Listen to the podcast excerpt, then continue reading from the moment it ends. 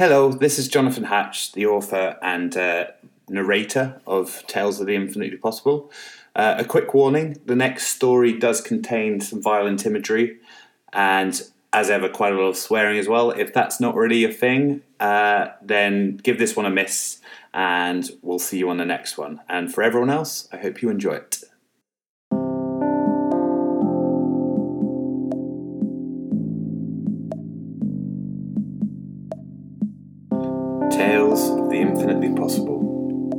Jonathan Hatch. Read by the author. Today's tale The Silent Drive.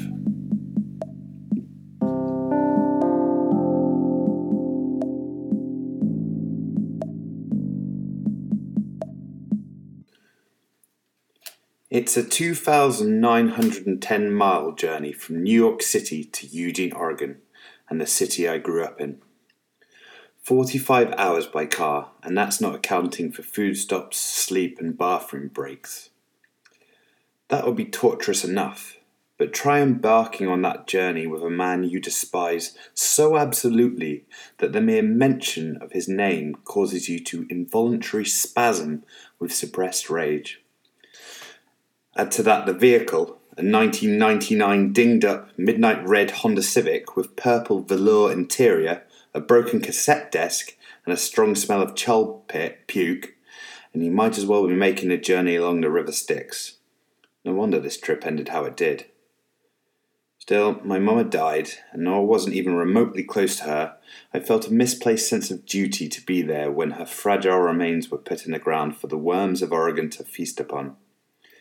With no money for a plane seat and only 72 hours to get there, I had no other option but to drive. What I didn't bargain for was the phone call I received the night of her death. Hey Sam, just wanted to see how you were holding up. That rage writhed inside of me again. It was my darling brother Danny. It had been two years since we'd last spoken, something he didn't even make reference to. Listen, Uncle Daryl said you were going to drive over tomorrow morning. Mind if I catch a ride? That was expected, but unexpected. Of course, my brother would be would only contact me if he needed something, but the guy was loaded. Why didn't he just catch a flight? I wanted with all my heart to tell him to go fuck himself, but I've never been able to, despite everything. With every fibre of my being telling me to say no, I agreed to pick him up from the corner of 20th and 5th Avenue at 7 a.m. the next morning. One more thing, little brother. He'd already administered his dominance over me, taking control of the situation. Uh, I lost my license a few months back, so I won't be able to help with the driving. Hope that's okay. I picked him up the next morning in my Civic, which he made fun of immediately. With such an obvious inevitability, it made me smile. Danny misconstrued this as me being pleased to see him. He was wearing an Armani suit, despite the fact he was about to spend the better part of the next three days in a stinking car. I was in an old hoodie and some sweatpants, which is how I dressed almost every day, come to think of it. He went to hug me, but I cut him off with a handshake. My hand tingled as I gripped as tightly as I could. I wondered whether he could feel the hatred pulsing through my arm. We spent the first five hours of the journey listening to the AM radio, the signal jumping from static to classic rock as we entered Pennsylvania. We'd argued briefly about the route. I was admonished for not having a satellite navigation system before lapsing into silence.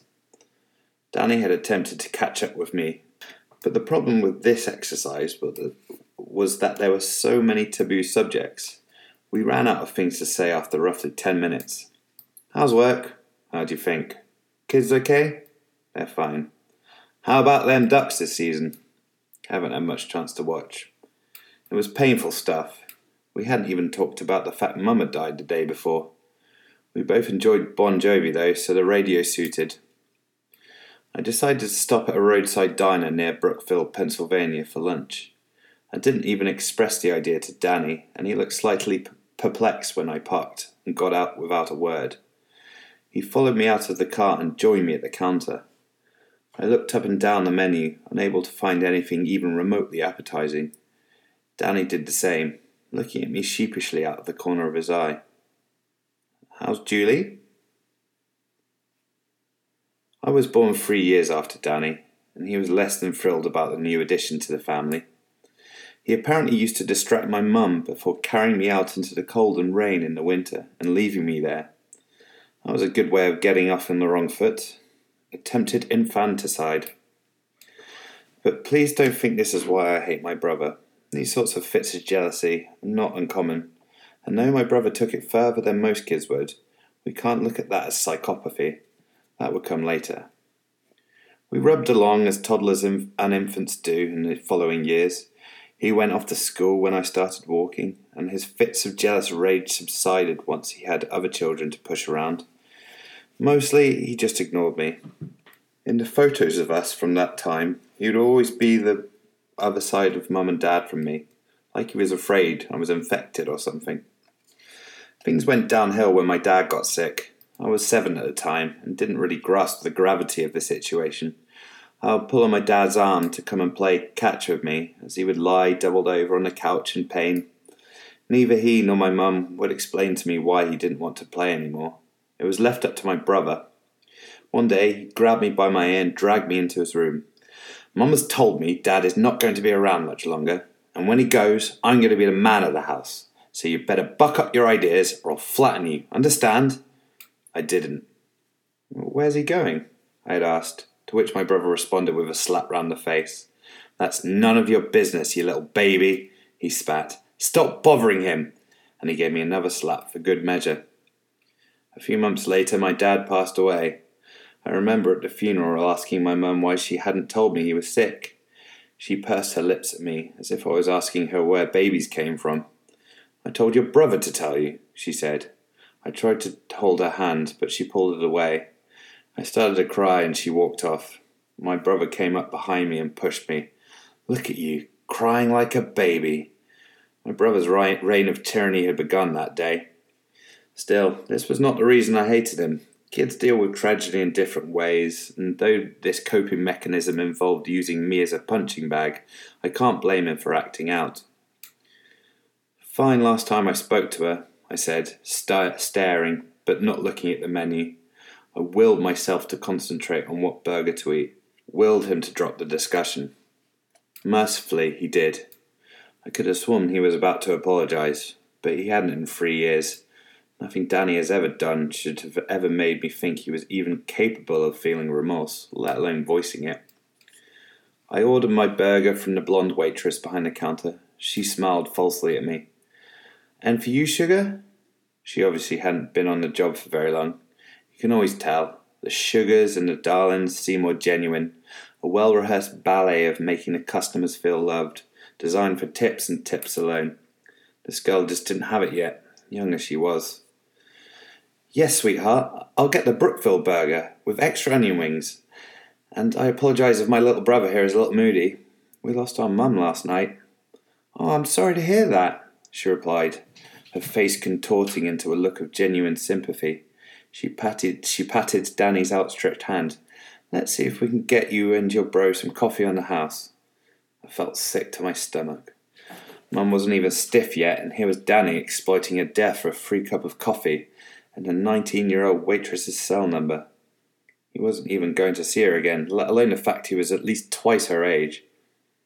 I ate as quickly as possible, threw a few dollars down on the counter, and left whilst Danny was in the bathroom.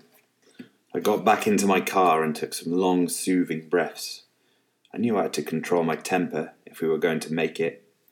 It took a lot out of me not to just drive off. After a few moments, he came running out of the diner and clambered into the passenger seat, a sleazy smile on his face. She just jerked me off in the bathroom, he said, pubescent excitement spilling out of him. Just walked in whilst I was drying my hands, pushed me into the cubicle, and started kissing me. Crazy bitch. I closed my eyes, slowly, begging for my anger to subside. We really need to get a move on, Danny. We've got a hell of a long way to go. I know, that's why I only got a hand job. As a courtesy, courtesy to you, little bro. For fuck's sake, Danny! I couldn't help it. He looked surprised, like he didn't know I had it in me. I was mostly unable to talk back to him at all throughout our lives. You're almost 50 for crying out loud. Mama's just died. Here it came, his vitriolic retort. He couldn't help himself. He couldn't bear to be challenged. But for once it didn't come. He just turned to face the diner like he was a sulking teenager who'd just been told off for swearing. I seized the opportunity, turned the engine on, and drove back towards the I 80. The first time my brother put me in hospital, I'm not sure whether it was even him who dealt the decisive blow. There were so many of his friends involved. I had grown up ho- hopelessly small in comparison to Danny. Where everyone had snubbed me when it came to picking teams, he played pee wee football and thrived on injuring his opponents. But sadly, not as much as he thrived on injuring his weedy little brother. I was 12 at the time, halfway through middle school. My brother, brother was the first 10th grader in a decade to be picked for the varsity team, yet chose to hang out with the boys his own age, who were much easier to dominate and manipulate into doing his bidding. It was after school. Mum was at work and didn't like me being in the house on my own. On these days, I'd usually go to the park or the library, depending on the weather, and wait for Danny to get home. He would usually lock me out of the house anyway, so I spent most of my spare time waiting around. This particular day, I'd opted for the park. I'd usually just read under the trees or otherwise play on the climbing apparatus.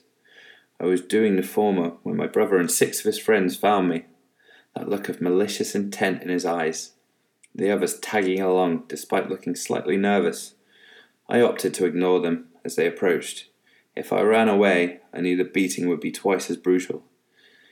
If it isn't my nerdy little bookworm of a brother, Danny boomed as he quickened his step, I've been looking all over for you. I determinedly stared at my book. It was a library copy of Moby Dick, I remember. Danny started to run and kicked the book viciously out of my hands. I'm talking to you, you little fucker, Danny yelled. A few of his friends chuckled. I didn't have anything to say. I never did when he was in a mood like this. Danny grabbed me by the scruff and lifted me to my feet. We're going to play a game of football. You're going to play with us. I was momentarily stunned. I'd always wanted to play with him. Sure, he was a jerk to me, but I was desperate for his attention, just as younger brothers everywhere are. I smiled, and my terror abated. Okay, sounds good. Do we? Did I say you could talk? He said through gritted teeth, grabbing me by the scruff again. The terror filled me once again. What did he have planned for me? Was I going to be the football? Danny, Danny let go of me. The teams are going to be me, Brady, Smashmouth, Derek, Steve, and Townsy versus you. He spun round to face me, throwing me the ball. I should have just run away or shouted for help, but I wasn't particularly quick, physically or mentally. I want to make this fair for you, though, fuckwad. You can start with the ball. He was grinning sadistically at me. Line up! His other friends manoeuvred into a line of scrimmage facing me. I hadn't moved since Danny had thrown me the ball. Ready? He shouted to the other boys. Hut, hut, hut! My brother exploded out of the blocks and smashed his shoulders into my ribs, sending me flying onto my back. His gang then jumped on top. I was totally unprepared and hadn't even tensed. When they all eventually climbed off me, I just lay there, wanting the ground to swallow me up, to take me away from there. The ball had gone flying out of my hands when my brother hit me, and he went to collect it. Unnecessary roughage, Derek, he shouted, picking up the ball. My brother gets the ball again. He yanked me to my feet. I tried to sit back down, nursing my sh- surely broken ribs, but Danny grabbed me by the arms. I'll do much worse if you don't play, he whispered threateningly.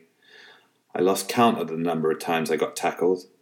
The other boys took it in turns, but the net result was several broken ribs, a broken nose, cracked skull, and a punctured lung. Danny told Mum that we were just playing and it was an accident. She chose to believe him, despite the overwhelming evidence to the contrary. My brother would hospitalize me three more times before he went away to college, and he never had to face the consequences for his actions. I will admit this was a factor in my hatred for him, but certainly not the main reason. On we drove, through Ohio and Indiana's flat, boring landscape. The silence between us, like that hush that follows a witnessing a car crash or an assault, tense, all consuming, even a little poignant.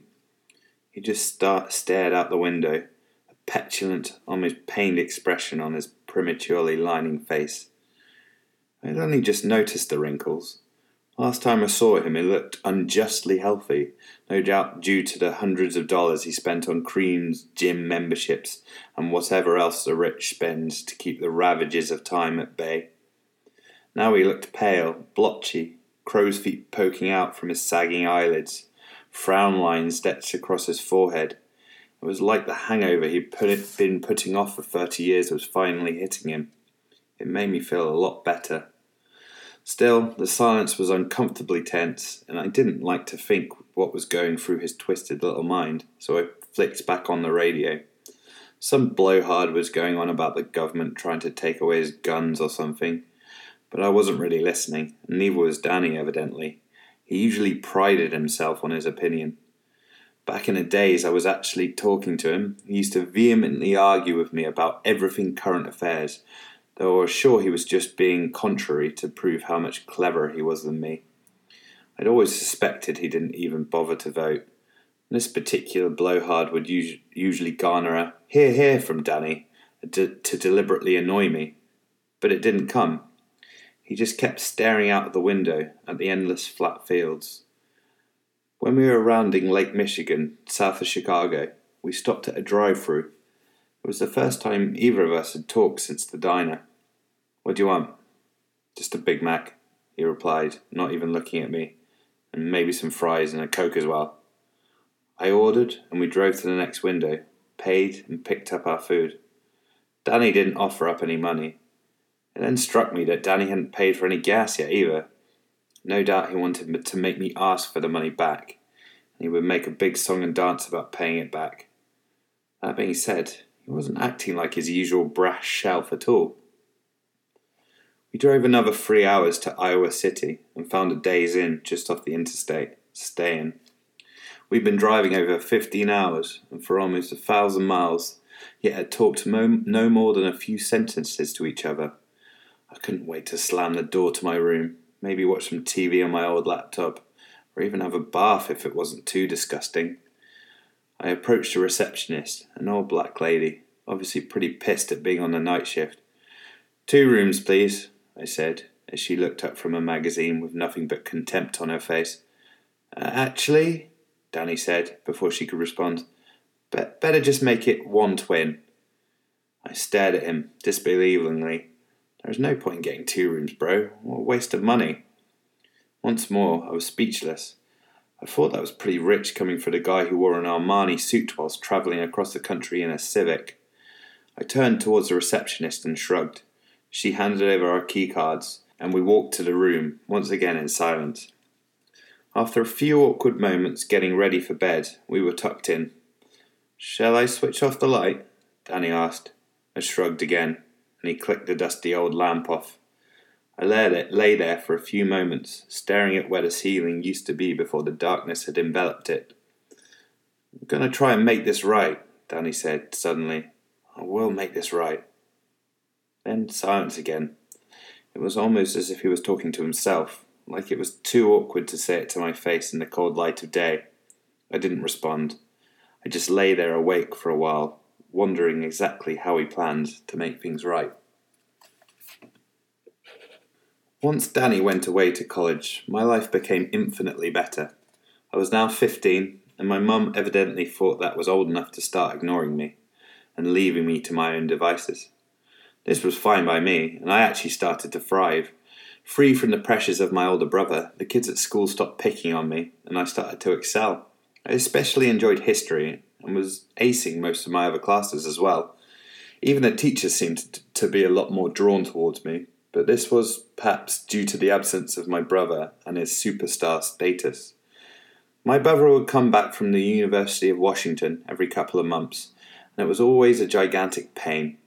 My mum would insist on standing on the lawn and giving him a cheery welcome like he'd just come back from war or something. I'd hoped that he would soften towards me at college, but he didn't. He went back to those infantile days of ignoring me unless I tried talking to him.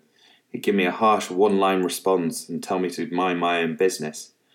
We'd sit up at the table in the evenings and eat like a family, something that was reserved only for when Danny was home. He'd talk about all the exciting classes he'd taken and girls he was dating and the fact that the football team had begged him to play. But I told them, no way, I'm here to study, not to get a permanent concussion, he'd say, at which point my mum would laugh sycophantically, despite it being the seventh time she'd heard the story. Occasionally he'd bring a girl back with him, but never the same one twice, and he'd always be wearing new and expensive looking clothes, despite the fact he didn't have a job. This made me curious about where he was getting the money. I was to find out around my 17th birthday. I had just received a letter offering me a place at University of Oregon, majoring in history. I knew, my, I knew my father had left enough money to me in his will to go, and I was beside myself with joy.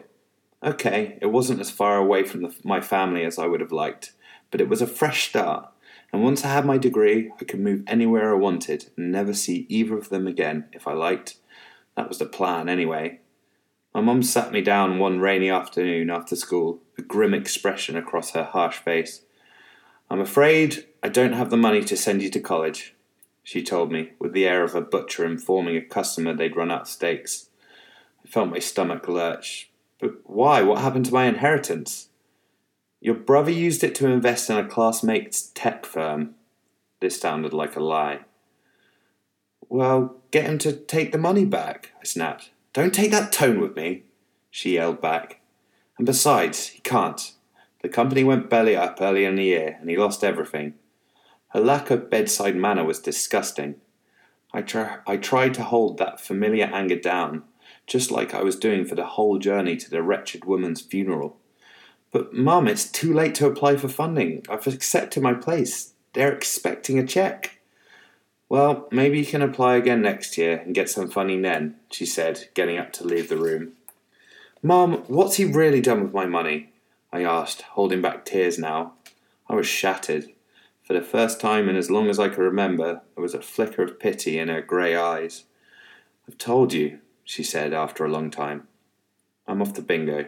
There are leftovers in the fridge and she left me there, tears starting to roll down my face, all my plans for, for the future shattered. I sat there for a long time and decided I would simply skip a step and get, get as far away from my family as I possibly could as soon as I finished school. We sat at a grimy formica table in an Iowan waffle house the next morning, sipping tepid coffee and each staring at a copy of USA Today. I heard my brother tut at something and looked up. He was reading an article called Will Wall Street Ever Apologize, with a picture of a group of protesters under the headline. Danny was frowning, his, his wrinkles all the more prominent for the scowl. Were you talking to me last night? I asked him, deciding finally to take some initiative. When? he asked, not looking up from his paper, though, though his pallid cheeks turned puce. Was I talking in my sleep again? he asked, unconvincingly. Just after you switched off the light, you said you were going to try and make things right. Danny continued to look down at the article, his eyes unmoving. He slowly lifted his head, facing me with the steely blue eyes, so like our late mother's. Must have been sleep talking, he said. He looked as if he was daring me to question him further, but I wouldn't take the bait. Fair enough. I said, looking back down at my own paper. He continued to stare at me for a few more moments. We should probably hit the road, he said testily. Apparently, I had won that exchange, though I still to this day do not know how. Who knows what was going through the mind of a sociopath? Another ten hours of silent driving followed, all the way into deepest, darkest, most beautiful Nebraska. I didn't talk to my family for a while after I left. I sent them the odd email, but they were rarely reciprocated. Occasionally I'd be lucky enough to have the odd detail from my mum, but it was usually about things I'd left in the house. I found your old little league bat. Shall I throw it out? Since I had only used it three times and failed to register a single hit, I'm going to go with yes. I heard nothing at all from Danny. I love New York. I got a job at a coffee shop and was a shift manager inside six months. I met Jill, my ex wife, and we were living together within three months. She was not like any girl I met in Oregon, a Boston girl with the attitude to match the stereotype. I occasionally voiced this observation to her, and she scowled. I came to that damn Yankees game with you, didn't I? she retorted once, as if that was proof that she'd left her Southie attitude behind. We married at City Hall after being together a couple of years. I'd invited Mum out, but she said she couldn't get the time off work. She seemed genuinely sad that she wasn't going to be there, and sent a genuinely lovely card with her congratulations, and our relationship began to noticeably fall. When Jill fell pregnant with our first baby, she was elated and agreed to come out as soon as he was born. I still heard nothing at all from Danny. That was until five years into my life in New York. I received a call to my landline at 3 a.m. Jill was heavily pregnant and was not thrilled about being woken up. We better get used to it, I said, kissing her on the head and walking into the hallway of our tiny apartment to answer the phone. If this is a sales call, I'm going to hunt you down and kill you. Bro, it's Danny. I fell silent, dumbstruck. Felt all that animosity towards my brother that had been dormant for years course through my veins. Six years, almost six years, and everything he put me through, and he calls me at 3 a.m. Bro, you there? Danny, what the hell is going on? I said finally. Listen, I've been arrested. I can't call anyone else. Can you come down and bail me out? I know it's a lot to ask, but I'll pay you back straight away, I promise. I took a long time to say anything. Danny, I haven't heard from you for years. How did you even get this number? What does that matter? Look, I'm in trouble, and if nothing else, we're family. I just stood there in my pyjamas, utterly disbelieving the audacity of my dear brother. What if I said no? What then? He could rot in that cell. But then I thought about Mum and how we'd been getting on so much better. What, what would she have thought if I'd left him there? All right, where are you? It transpired that my brother had snorted a fistful of cocaine and decided to drive down Fifth Avenue at 70 miles an hour. I learned that from the arresting officer, as I only saw my brother for 30 seconds. I paid his bill, $7,000, and he was released. He walked out, sheepishly shook my hand, and walked out by my side. I turned to ask him what happened, but he was already hailing a cab. I said the first thing that came into my mind. What about my money, Danny? Uh, oh, uh, I'll have it for you real soon, I promise, he said, opening the cab door. Thanks again, bro. I totally owe you one. The car pulled off, and without a backward glance, he was gone from my life once again. Six months later, I received my money back. An envelope arrived with a cheque. No letter, no apology for the payment being so late, which had resulted in us having to remortgage our house. No inquiries about his infant nephew, nothing but his printed name and a signature. Mum, however, doted on Andrew, my son, as well as my daughter Lily, who was born two years later. She would come out a couple of times a year, and we'd even go back to Eugene every now and then to show the kids where Daddy was from secretly promising them I'd never move back to a place which held such misery for me. Mom would occasionally go for the odd lunch with Danny when she was in town, but he was usually too busy. I'd occasionally ask her how he was doing, and she'd shrug. Who knows what's going on through your brother's head, she'd say, before hastily changing the subject.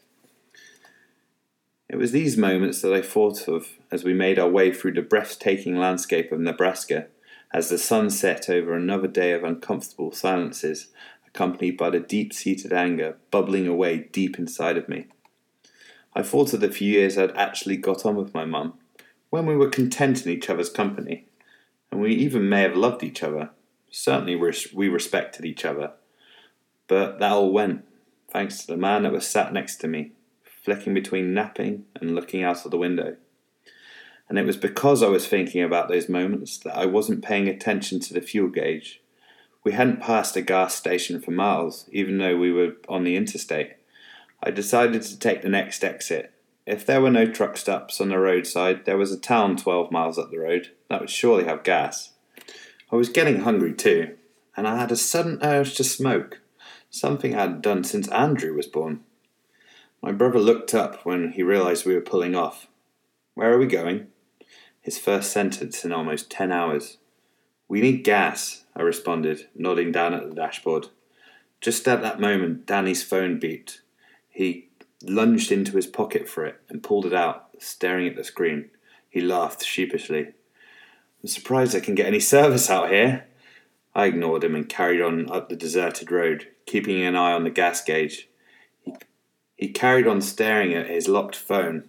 He reminded me of when I received my acceptance letter from college and was too nervous to open it up. After a few moments, he unlocked it. Motherfucker! he yelled, just as we went over a nail. The tyre burst with a huge bang, and we swerved off the road.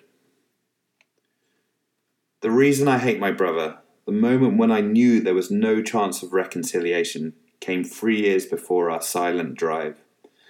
I had just received a demotion at work. There was a rather pathetic incident where one of my employees claimed I had sexually harassed her. She was just a dumb college kid after the coffee's chain deep pockets, and her claim was completely unfounded. Still, there was a court case, which he promptly lost, but the damage for me had been done. Due to my outstanding service to the company, I was allowed to stay on, but as a regular barista. I had no choice but to take it, and suddenly my family life started to fall apart too.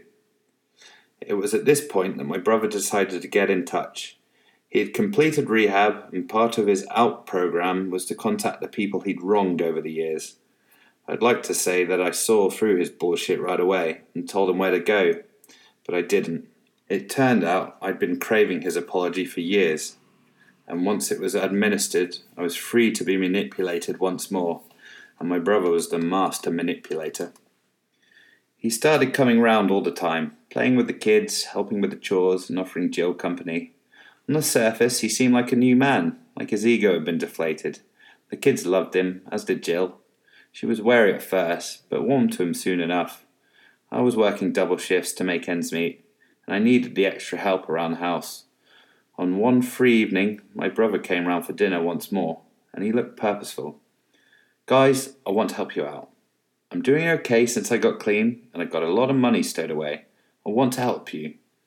Jill started crying with relief, but my old instincts about Danny kicked in. I didn't want him to own us. I didn't say as much. We're doing fine, I said. Jill got very angry. We ripped into each other as my brother just sat there, eating his string beans.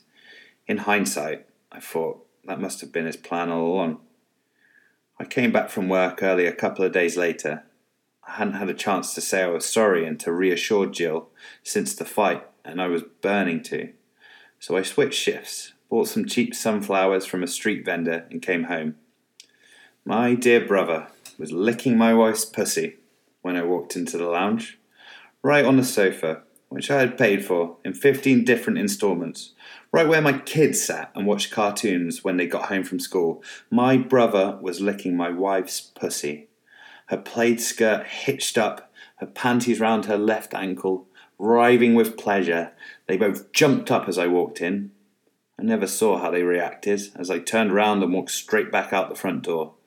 Hell, they could have got straight back to it for all I know. Of course, I hated him for that, but it was what came next that made me truly loathe him. My brother and Jill started seeing each other, and being the good boyfriend he was, he paid for her divorce lawyer, one of the best in the city. The lawyer dragged up my sexual harassment case and managed to convince the judge that I got off on some sort of technicality, and my guilt was absolute. I lost everything I owned, including the meagre savings I'd put toward, together for the kids' futures and as for custody, I was described as a danger to the children due to my promiscuous lifestyle and was given access once a month as long as it was in a public place. That was it. Once a month at a fair or a play park, it amounted to around 30 hours a year. This inevitably got back to my mum, who promptly stopped contacting me. She believed everything Danny, Jill, and the courts told her, and from that moment on, all I received from Mum were two Christmas cards, signed with her Christian name, up until she died a few days ago. That is why I hate my brother. I lost my kids, and I lost my mum, and he gained them. This was his final plot to destroy me. The tackles hadn't worked, the theft of, theft of my money hadn't worked, hell, even sleeping with my wife hadn't worked, so he took everything. I spent the next six months living in a hovel in the Bronx, barely making ends meet as I worked with kids half my age at a shitty coffee shop. I'd come home late and just sit in the dark, wishing I had the balls to kill myself. Danny and Jill broke up a couple of months later, at which point I tried to appeal to her kinder side. Finally, eight months before Mum died, I was granted visitation every two weeks, and the kids were allowed to stay the night.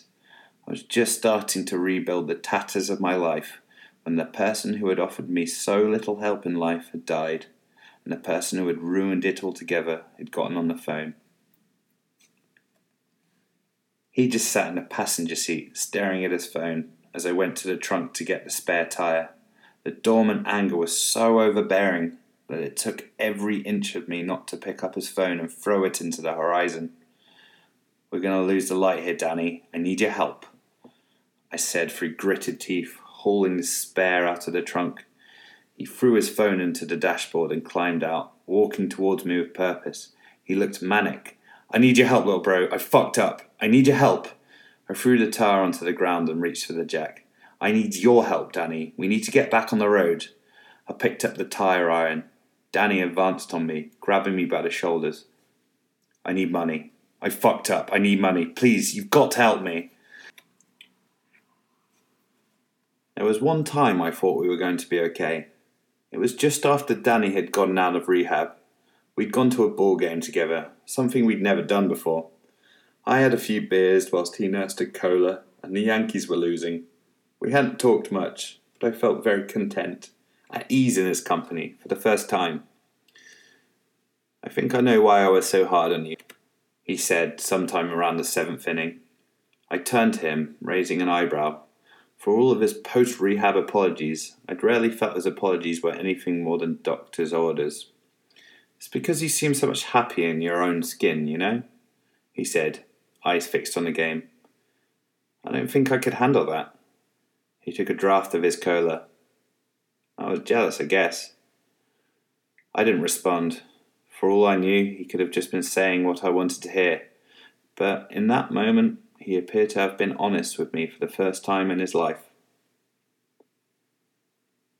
What do you mean? What are you talking about? I said. I tried to shrug off his hands. His touch intensified my rage. I need to make it right. I need 200 grand. You got to help me. He tried grabbing me again. I moved backwards even further. Are you fucking kidding me? I said, the anger finally boiling over all 41 years of it. Are you fucking kidding me? I didn't know what else to say. I felt my breathing getting heavier. Mum's inheritance won't cover it, even with your half. I, I need more. Are you fucking kidding me? I felt myself walking forward, the tire iron gripped firmly in my sweaty palm. I offered you money once when you were in trouble. I paid for your kids to go on holiday. I. But what else he had done for me, I never find, found out. I swung the tire iron down on his head, forcing him to his knees. I hit him again, across his face, knocking him onto his back. The rage roared inside of me, all those years of misery caused by this pathetic worm of a man. I swung hard again and again, landing each blow to the top of his skull. Blood was pouring from the multiple wounds. He was dead for sure, but I just kept hitting him. The man who had taken everything from me. I just kept striking and striking until, until what I was hitting was unrecognizable as my dear brother, just chunks of flesh and bone where his head used to be. When I was finally done, I sat there, out of breath, looking out over the horizon as the sun set over the fields of Nebraska.